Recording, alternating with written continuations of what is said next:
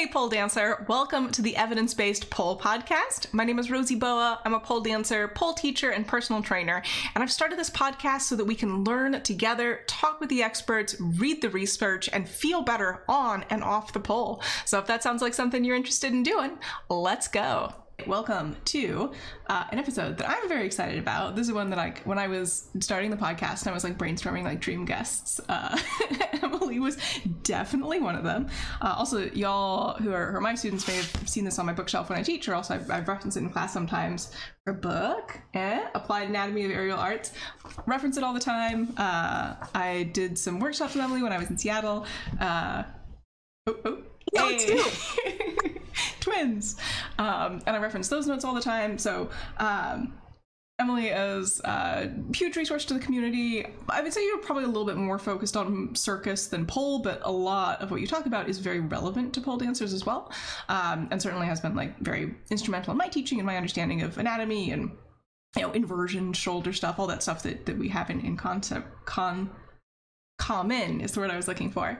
Um, and also you're a researcher in addition to you know being an educator and a clinician. Um, so i'd like for you to just like talk about yourself a little bit and some of the things that you do just to kick it off. And you know for people who haven't heard of you you may you may know of you as the circus doc perhaps. Um, yeah talk a little bit about what your whole deal is and then we'll dive in in a little more depth Oh my goodness. Yeah. Okay. Hi. Thank you so much for having me on. Um, yeah, let me talk a little bit about my background and how I got here because I think that makes things make more sense. I myself was a circus artist professionally for a couple years prior to going back to school, which is why things do tend to be more focused on circus than pole. It's because I physically have done more of it with my body. But I love my pole dancers. Pole dancers are awesome. Um, and you guys are just killing it. So um, yes, love pole.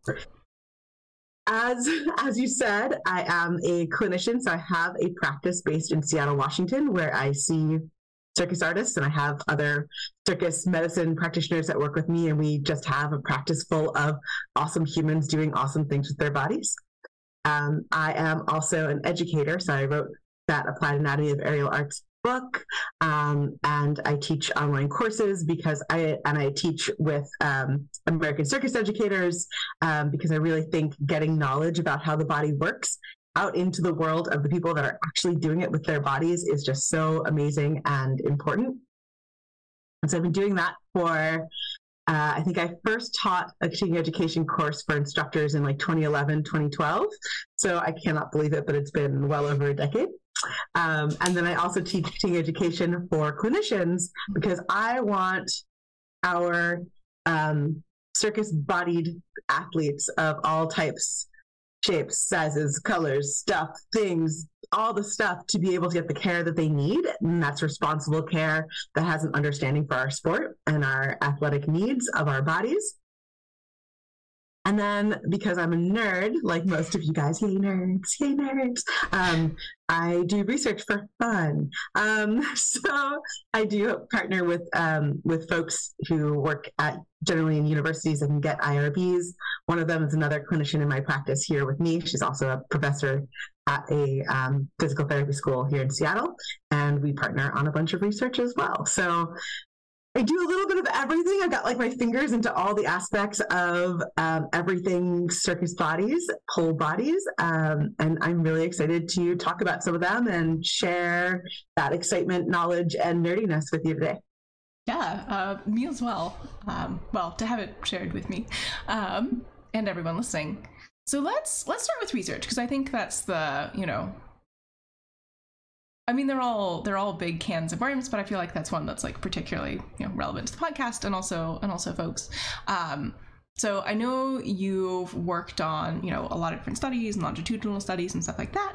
Um, but I think probably what would be most helpful for folks who are just coming into this is um, a to get a little bit of an introduction to the lens that uh, circus arts tends to be researched through.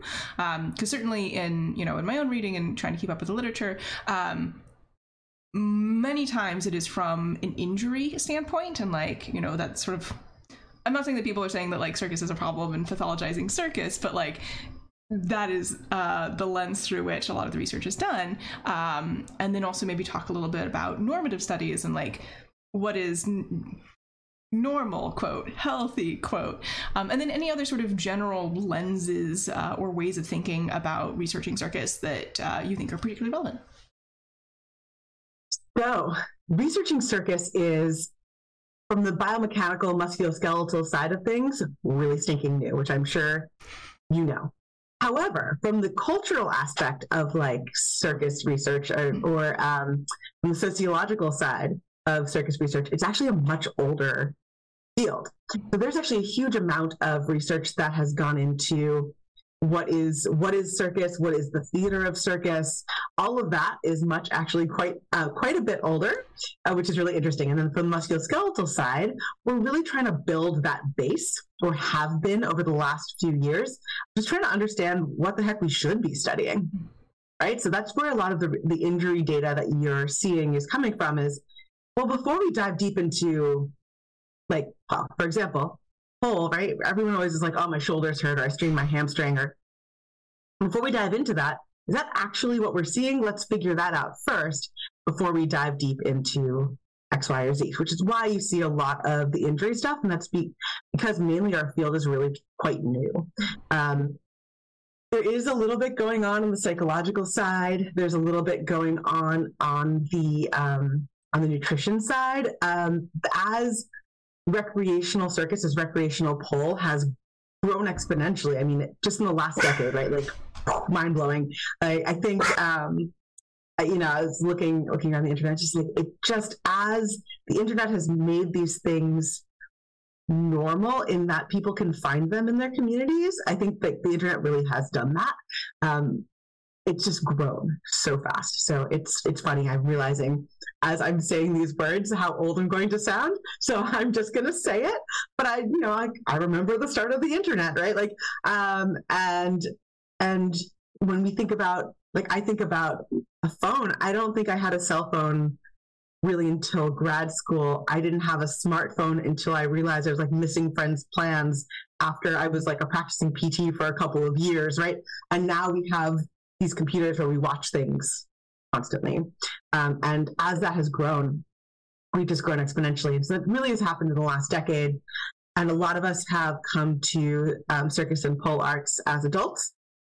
Um, and so we're starting to catch people as they're starting to go through grad school and they're starting to come out of grad school when they're in that prime research time when we can get a master's thesis or a doctoral thesis or um, or an honors papers or things like that where you can start kind of pushing other fields to do research on the things that we love. And that's why we're kind of seeing this boom. Like ever since like 2019 especially with the pandemic as papers started to get published it used to be the only place really having funding and interest in the research would have been Cirque du Soleil where their dollars are on the line. We need to keep these performers performing. And now it's not necessarily about the dollars. We may get a little bit more of like the, but this is interesting type research because we have people, the actual practitioners that are interested in doing it, doing the research. So I'm seeing a lot more very broad um, lenses, as you said, of, of research and avenues. Um, there are my personal research has jumped a little bit all over the place because I'm I'm also um, so if you don't know about research, uh, especially when you're researching humans, you need to get approval from a, a review board. And that process is really gate capped. There's a lot of financial barriers in the process of research. Some of it is very warranted. We want to make sure our, our subjects are safe and all of that. Um, but it costs thousands and thousands and thousands of dollars to do research um, because on humans because of this review board process. So you can't just be like, oh, I want to study this and study it. Um, so because of that, me as a as primarily a clinician, not affiliated directly with the university, though I do work with a bunch of them, um, but not affiliated directly, uh, I am kind of somewhat at the whims of the people I, I, work with. So, right now, I'm in the process of writing up a study on um, pelvic floor dysfunction based on a survey we did um, last year. Yeah, that's right. And we've presented it at a conference already, but we're actually getting to the nitty gritty and writing the paper up. Um, and then I'm doing um, a study also on this is like secret, nobody knows about it yet, but um, we're in the process of developing a protocol for a uh, shoulder um, return to sport, some return to sport testing, some normalized values for, for some of us. Um, so yeah, so things are kind of a little bit all over the place. Some of it's like what my what my friends and colleagues want to research. Some of it's what I want to look at. Um, normative values in our population are few and far between. We're getting more and more of them. It's one of the things you're asking about to come back around. Um, there is a study on the shoulders of acrobats versus aerialists or those that do both that has some normative data on the shoulder that's been published. And that was somebody's um, uh, clinical doctorate thesis. Uh, so that's uh, um, the Huberman study from 2019, maybe? Sounds right. Sounds right. Somewhere right in there. Um, but that's, that's Carly Huberman's uh, work from when she was doing her doctoral research. And then we have some other normative values from conference presentations. And then I think you've already inter- interviewed Stephanie Greenspan. If not, go back and check out that ex- episode if you haven't listened to it yet. Um, but uh, her study, which was at many sites across the US, which I was thrilled to be one of the clinicians on for her, um, we did an intake of all of those folks, and she's going to start publishing those normative values uh, starting really soon. So that paper, I believe, has already been written. So hopefully coming out in the next couple months here.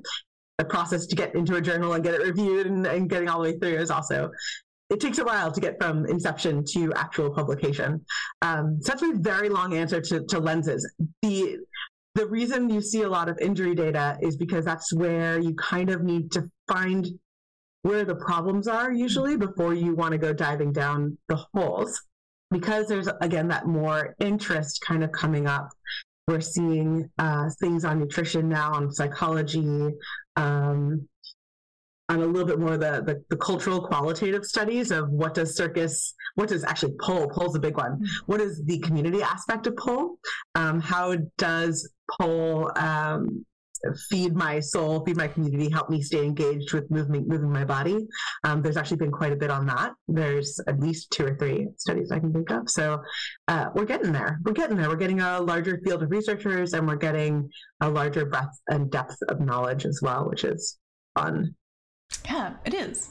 Um, well, it's also something that you brought up in there that I think is really relevant for the differences in what we're seeing between folks who are looking at circus broadly defined and just pole. Um, and of course, some of the circus broadly defined include pole dance in the way that I would think of it, but also things like Chinese pole that are similar.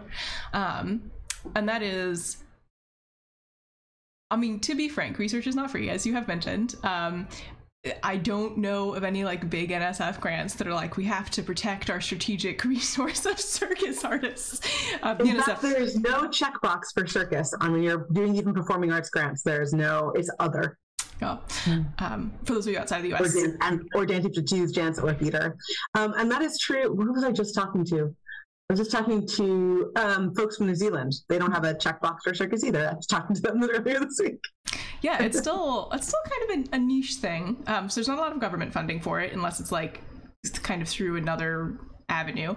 Um, and uh, like obviously in circus you have you know Cirque du Soleil they make money and spend money and want to keep their athletes happy but if, can you imagine like um, those bastion of labor rights uh, strip clubs funding research to promote the longevity of their independent contractors that they're chewing through uh, and exploiting I can't.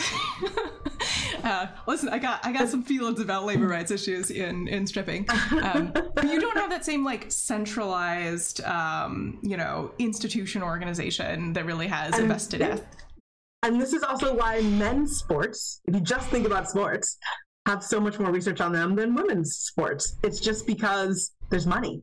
Yep. It it's it's it's more interesting. It's more involved. There's probably I don't know this to be true, but I'm just thinking about. It. I'm like, I bet you there's almost more information about like returning to to like baseball than returning to working in a factory. Like, I would. I'm curious. Like, mm. those are both going to be financial interests, but like, which one's actually studied more? Even though that'd be fun. Just a fun little review study to even do. Yeah, yeah, I think it would be. But it, but it's true. It's like it costs money to do the IRB, and then it's like again, I do research for fun. I don't get paid to do research. I just like doing it. Um, this is these are my hobbies.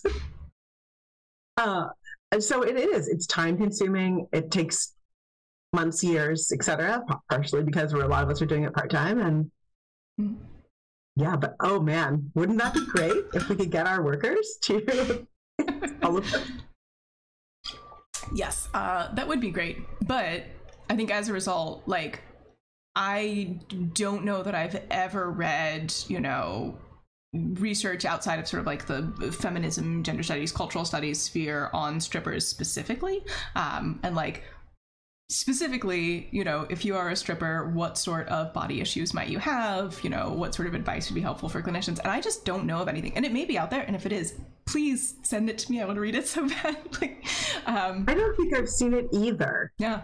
Um, and I wonder I really do wonder because because it's not the same. Like mm-hmm. being a uh, even a professional performer as a as a pole dancer in Cirque du Soleil or um, your competitive pole dancer is different than being a stripper. And it's like, but if we're just calling it the same thing, it's different when it's your day to day grind. It's your work.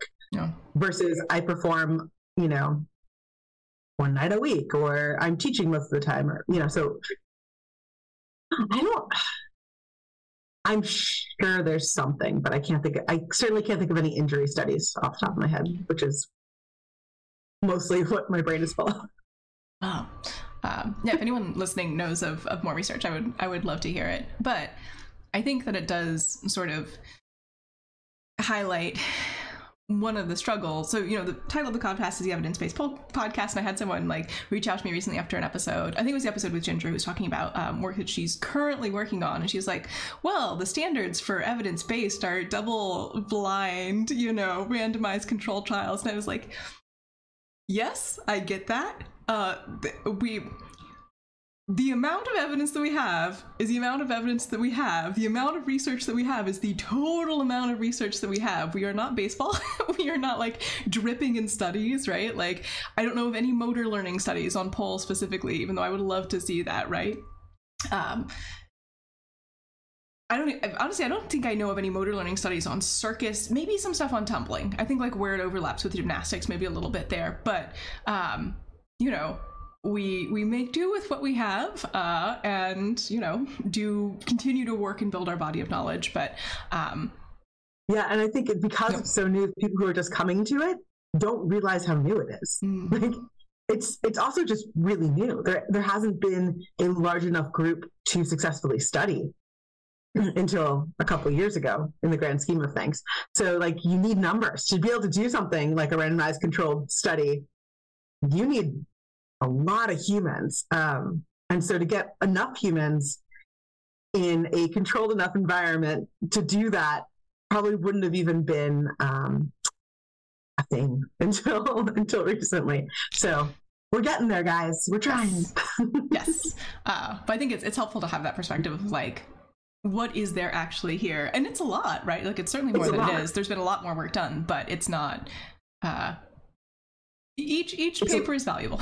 we are not each paper is valuable. There's something. It is every paper. Every researcher is pushing it forward one way or another. Um, and the more time we have dedicated to it, the more we can duplicate that research. The more we know it's actually things versus. But the thing, the thing I want everyone to remember, I know this is an evidence-based pole, pole podcast, but the thing I want you to actually remember is your daily science that you're doing with your body and your training is your most valuable resource. Like just because it hasn't been confirmed with a study doesn't mean it's not true. 90% of the time, especially this phase of research that we're talking about with what we're doing right now, mm-hmm. what we're trying to do is confirm what we see in the studio. Like that's where we are. We're confirming what we see in the studio and seeing if it balances out to try to move things forward. So the research you're doing every day when you're training or every day when you're teaching is still research. And um, I urge you to not discount that and also document it for yourself because you can learn so much from your daily training habits. Absolutely. Keep a keep a pole notebook. I'm a I'm a big fan of that. Yes. Uh, Absolutely. That comes to mind for me uh, is nerve glides and like nerve mobilizations as part of flexibility training, which the last time I looked, I couldn't find anything on it specifically as part of flexibility training. There is work on it as like a rehabilitative, you know, thing that you can do to help somebody recovering from injury or sciatica or stuff like that. And it does seem to be effective for that. But in my own experience and like working with students, you know, we're just doing like a little pre-test, post-test, doing 10 on each leg, yeah, we can notice a difference. Um, so if you have, you know, evidence that you have gathered in the course of your your teaching or uh, you know movement, don't necessarily discount it. Uh, if you are a teacher, maybe check in that it's working for everybody in you know a different variety of bodies because that's also certainly an important factor. Uh, but yeah, and I also yeah, you're doing science on yourself. I mean, you can do science with a group, um, but those are those are different different groups, different different ecosystems. Human bodies widely variable.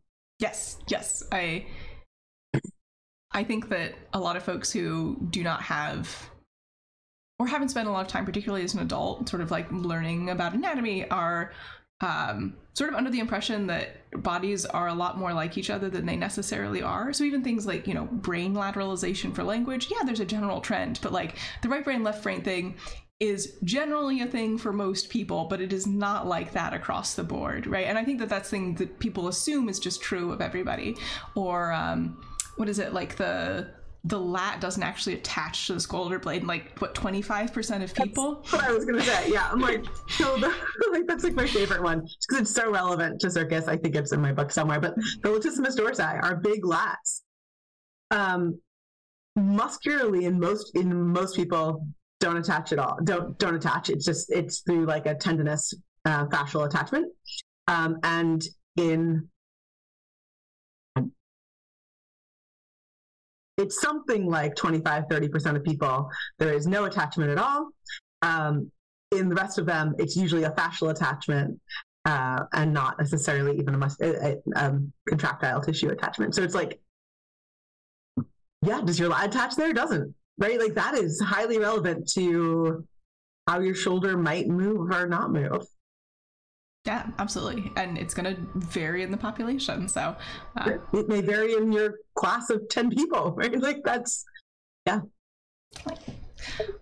So I think that is a nice w- place to segue into. I'm trying to say this in a way where it makes sense to other people, not just in my brain. Um, so when I, you know, because my, my background's more in social science, so I'm used to thinking at a population level. But when you get into a clinical study, uh, setting, everything is at an individual level, right? So um, if you've, if you, I don't know, if you read medical research, um, a lot of times you'll have like case studies that's like, this one person has this one thing going on. And you're like, oh, there's just one person. And then you look it up and it's like, this thing has been diagnosed in 10 people ever in the history of Western medicine. This is a large chunk of the total people who have this thing going on. Um, so when we get into that more like individualized, you know, really thinking about a specific patient, um, what are some of the things that you see where like hey this general advice that works for some people or most people doesn't work for you know a, a, range of people specifically or general advice that might work for like the population as a whole that's just not applicable to people who are doing circus or pole let's start kind of what we were just talking about normative values. Mm because what does the word normative mean, right? It just means average.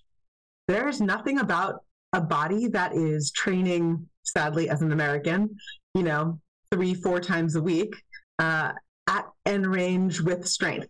Like, that's not normal. Our normal is sedentary. Our normal is, um, you know, is an average human of average size, height, whatever. Um, not normal in our world. our world is different. So, um, one of the biggest things I I have is the challenge of undoing some of that common common wisdom. Right? Did you know that having being able to sit on the floor with your legs out in front of you straight, which means you have 90 degrees of hip flexion with your knee straight, is not normal. Hmm right? Like that's not normal. So if you, unfortunately, sometimes it's not about the the patient. In this case, I'm talking about the clinicians, but there are some clinicians out there who will say, well, you already have enough mobility, so I don't know what to do with you. Or you already have enough mobility because you're sitting, that's like, that's too much. Don't go there. It's like, well, no, I need to, to do my things that are safe and normal. And so it's, it's knowing what normal is uh, for that individual. So on the bigger population scale, like I think it's it's a um, understanding knowledge, having empowering the artistic population to be like, okay, no, I need to seek care somewhere else, and educating the clinician population of what our norm, norms are. Um, and then on the individual, it's what's that individual's normal, mm-hmm. right? So if I have a contortionist and she's like, Well, I'm just not bending as well as I normally do.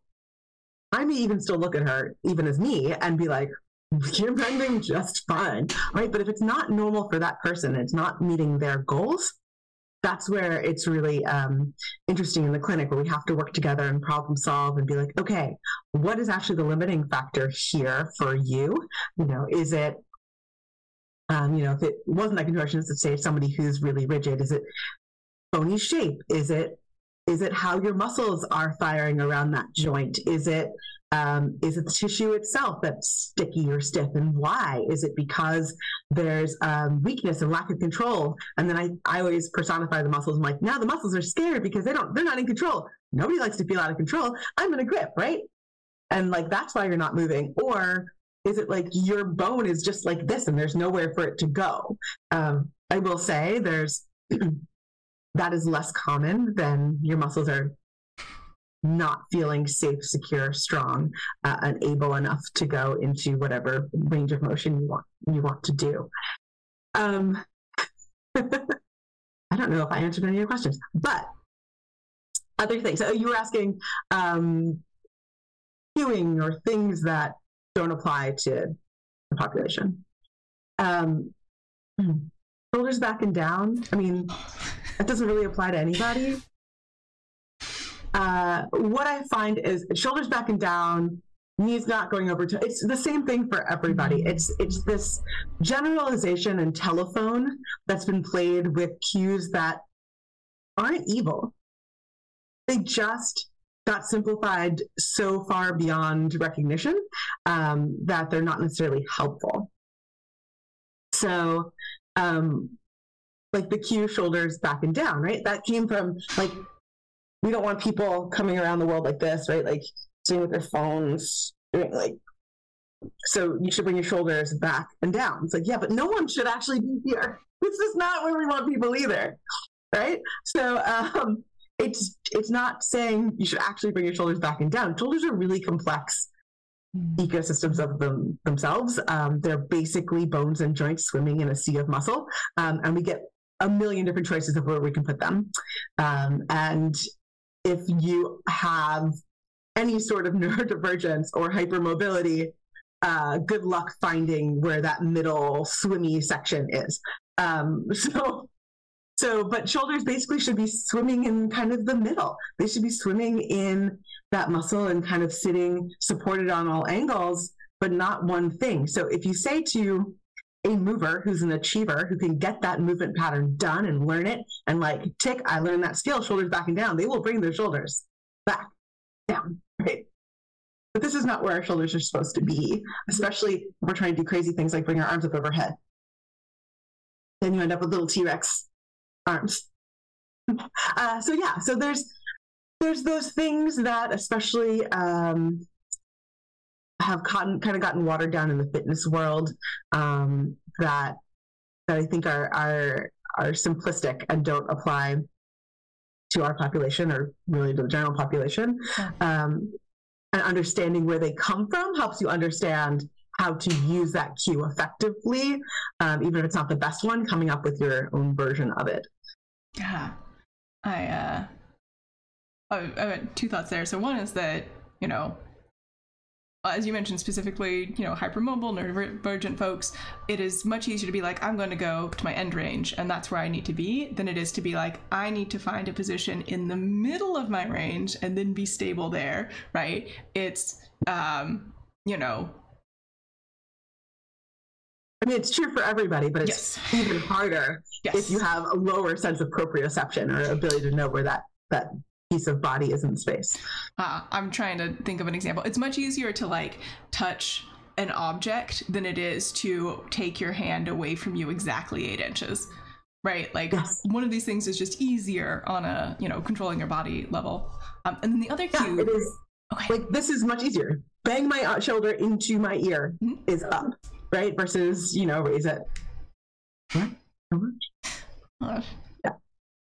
Find Just a spot. No. Find a spot. Uh, Find find the greatest width across your front and back body.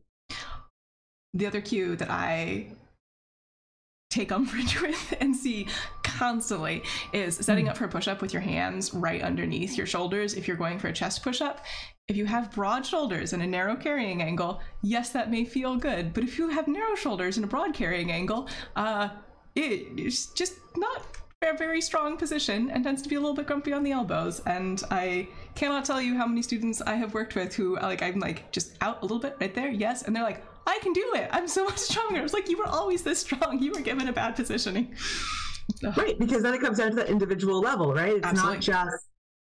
Uh, it's not what works for everybody. It's what works for the body in front of you. Um, how it, how are things set up Yeah. to help them succeed, and that can even be length of torso and leg length, right? So when you're talking about like something that works for an instructor that may not work for the students, if an instructor is a newer instructor um, and mainly used to working with their own body, sometimes it's hard to be like, wait, your center of mass is in a different spot than me wider hips, narrower hips, broader shoulders, narrower shoulders, all of that will, you know, fat distribution, um, length of leg, length of arm, it all matters. Absolutely. it, it absolutely all matters. Yeah, I actually have an have an episode on that, and I have abnormally short arms. So like for me, the opening my arms part of an invert, easy peasy, not a problem.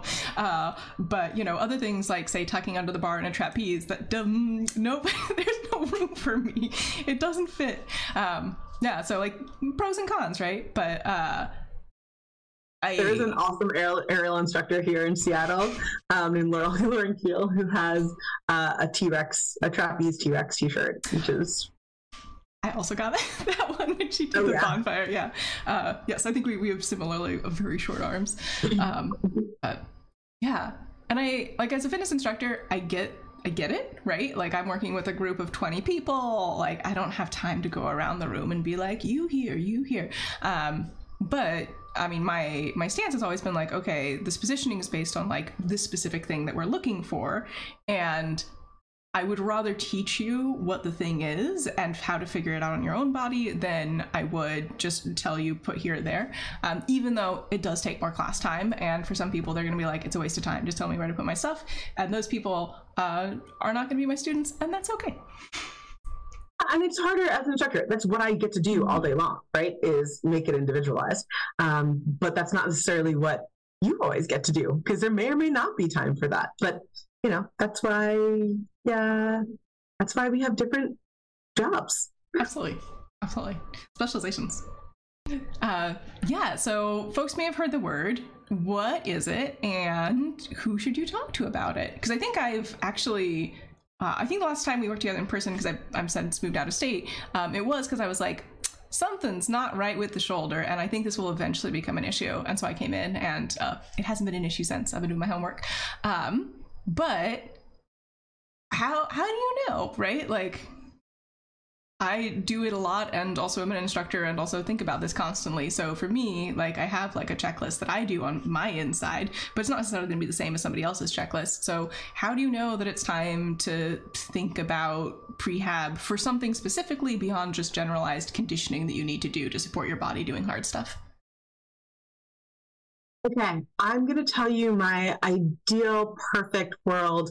Everyone has access to sport specific care. It is uh, within their budget, and we're all happy elves skipping through the forest or whatever you want to be. Um, my perfect world is when you start a new activity, you get to go see a movement specialist. Um, I think physical therapists are personally great. Um, but um, yeah, you get to see somebody who's going to understand that new activity that you're getting into, the demands of it and can help you understand what your conditioning goals should be.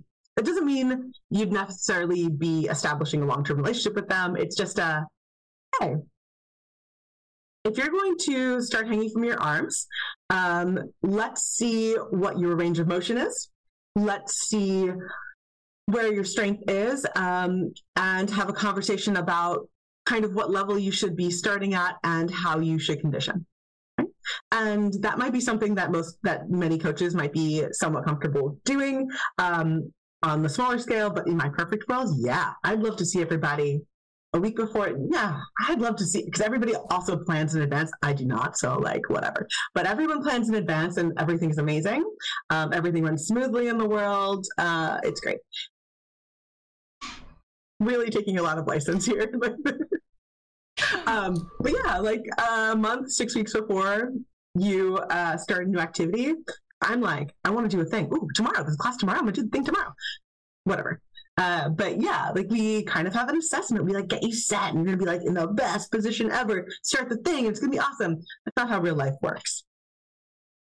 In real life, uh, I think there's a couple different things.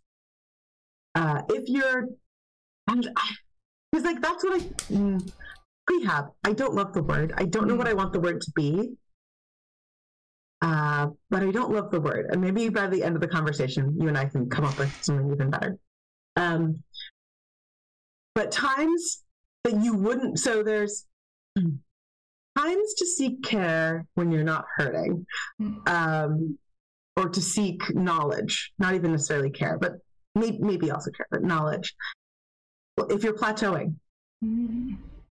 right?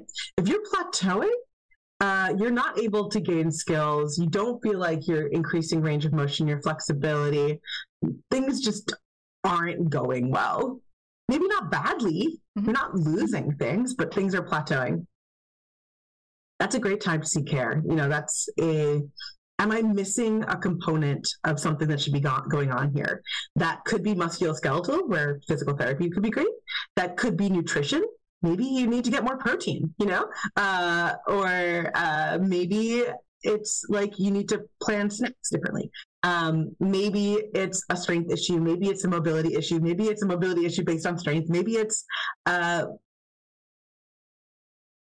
finding a, even just a different instructor who says it differently. Like, but like a plateau, not like a plateau where you're like, oh, I'm making gains and things are changing, and eventually, I'll, but like you're like things are just not changing.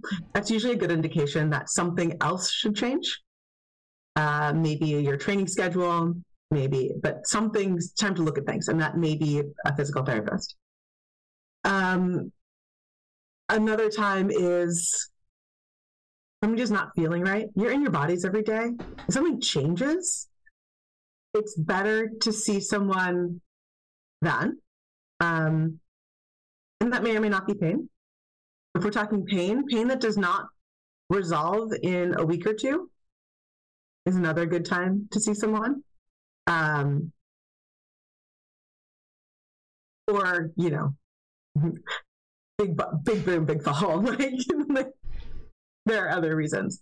Um, but like, yeah, what what do I? Because prehab implies that there's going to be a rehab, and I'm like, I don't love, I don't know, maybe that's yeah. why I don't like it. There's no destiny of injury that is thrust upon everyone. Yeah, and and the other thing is we're not, we can't actually prevent injury, mm. which I know doesn't sell what I just said very well. Um, what we can do is make it less likely to happen. We can prepare our bodies better for the random stuff life throws at us, um, whether that's a slippery floor or, you know, if we, um, if we are training our bodies in a well-rounded way, it's going to be more resilient and more, more robust. However, sometimes your brain just forgets to put your hand there. You know, sometimes the floor is slick.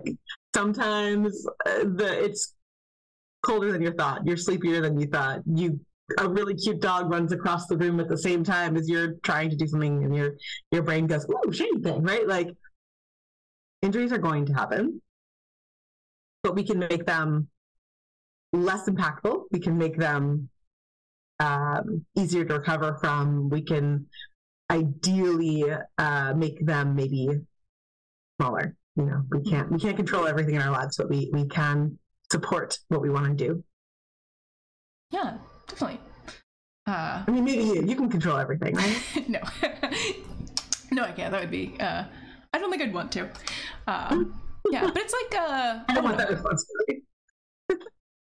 Like in car inspection, I guess. like even if nothing's wrong, you want to go in and check it out every so often, right? Right. And yeah, maybe- and that, that's my ideal world. And I know it's not necessarily possible for everyone for a multitude of reasons, but Mm. um, but yeah, I'd say also catching things earlier than later. If Mm. if you realize you're starting to eliminate skills that you don't train anymore, Hmm. you're like, oh, I'm not really injured. I just can't do this skill. any- I can't do a you know a flamenco grip anymore, or a um, twisted grip anymore. Like, well, but you could do it before. What what changed? Instead of eliminating something and then seeing your world shrink, shrink, shrink, shrink, shrink, and then you're like, oh my god, I can't train anymore, and Mhm. that's when you go get help.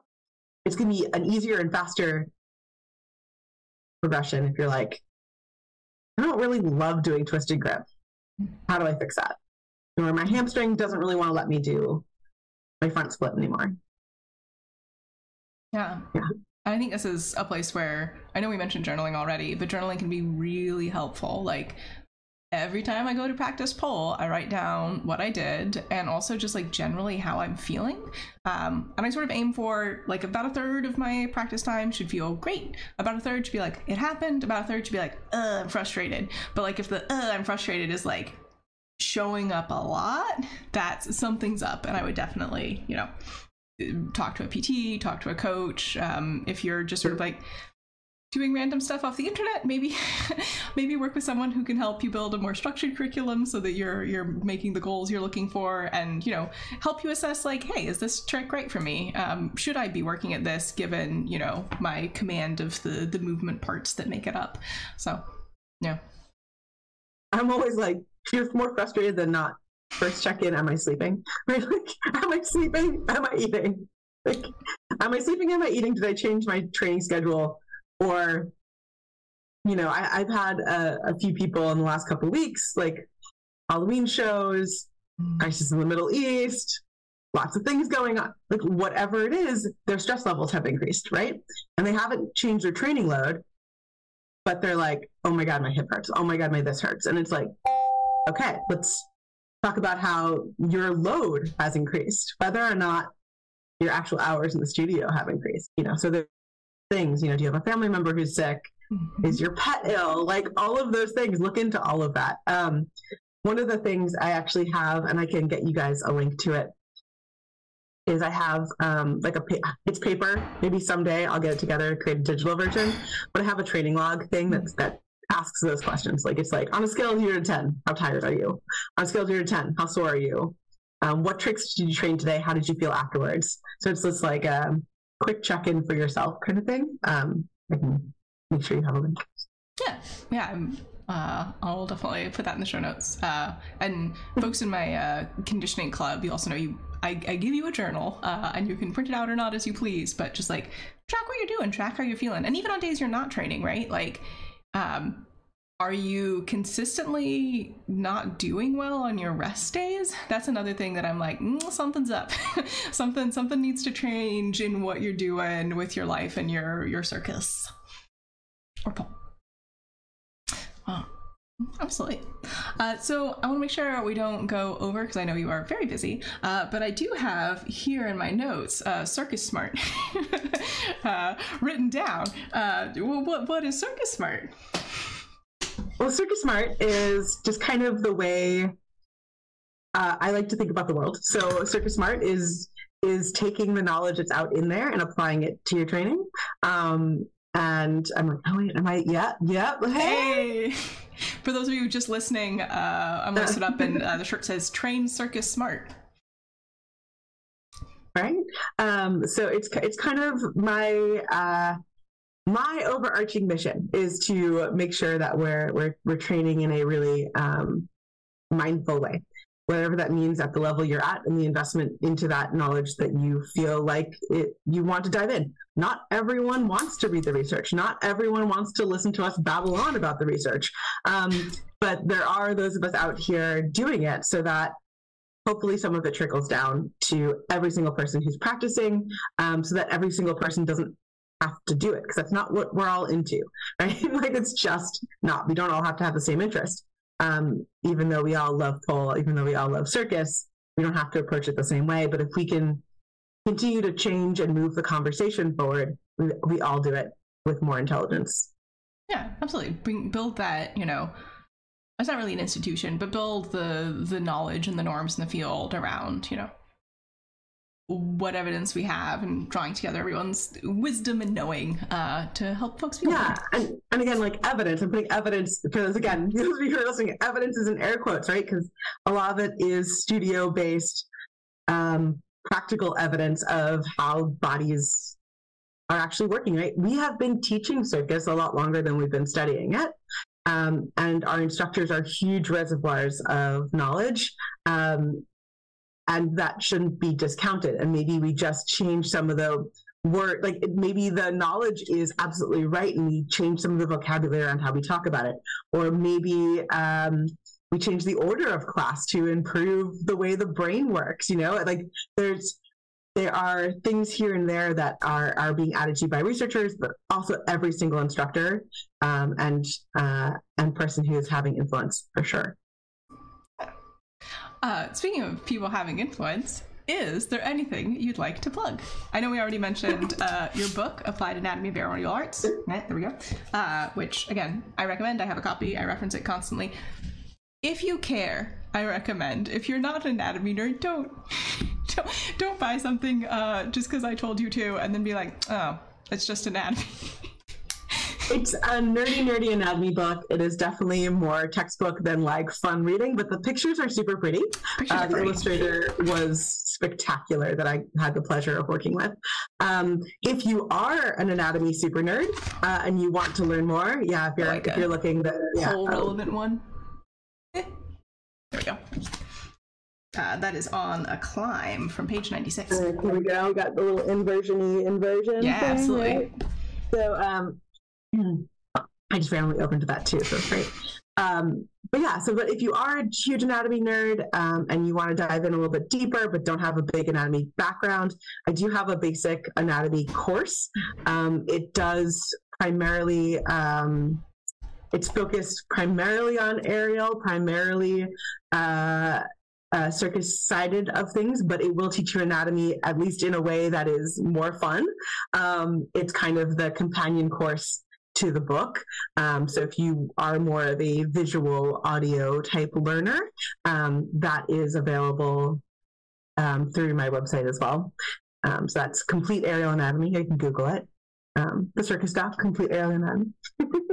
uh, but that's probably a great place to start.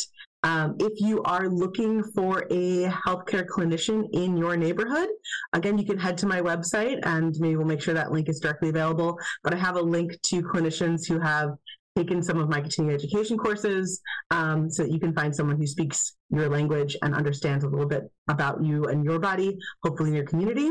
If you know somebody who's not on that list, please, please, please uh, either reach out for them or uh, let them know that they can get their name added to that list so we can increase access to uh, pole specific care for everyone. Absolutely, some uh, some good things to do, and I'll uh, I'll put the links to that in the show notes as well.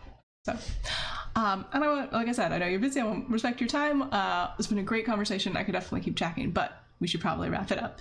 Um, any we can always do it again. Absolutely, part two. I'm definitely down. Um, so, any last words you want to leave pole dancers with? To, to take with them out into the world? Uh, I think uh, I love the themes that we kind of ended up circling around today. That you know, each individual is a researcher in their own body. I want to empower you to to own that and to to really have that experiential journey uh, with this amazing tool that you have. Um, and I also encourage you to to seek care when your body doesn't feel right. If you are that researcher in your body, you're going to be much more observant when things don't feel good. And I want to keep you guys poling for a long, long time. Uh, so anything we can do to increase access and increase your longevity is is going to be huge. So go out there and train smart. I great words of wisdom, and uh, yeah, uh, what what Emily said. All right, thanks so much for joining today. Uh, thanks so much to everyone for listening. I hope you found this as you know enjoyable, and informative as I did. I'm sure you did, um, and I will see you next time. Bye. Bye. Thanks so much for joining me today, Pole Dancer. This podcast is a production of Slink Through Strength, the inclusive, evidence based online pole studio. So if you're looking for a place to train, either off pole, conditioning and flexibility, or learning pole tricks and refining your pole movement, uh, you can find us online at slinkthroughstrength.com.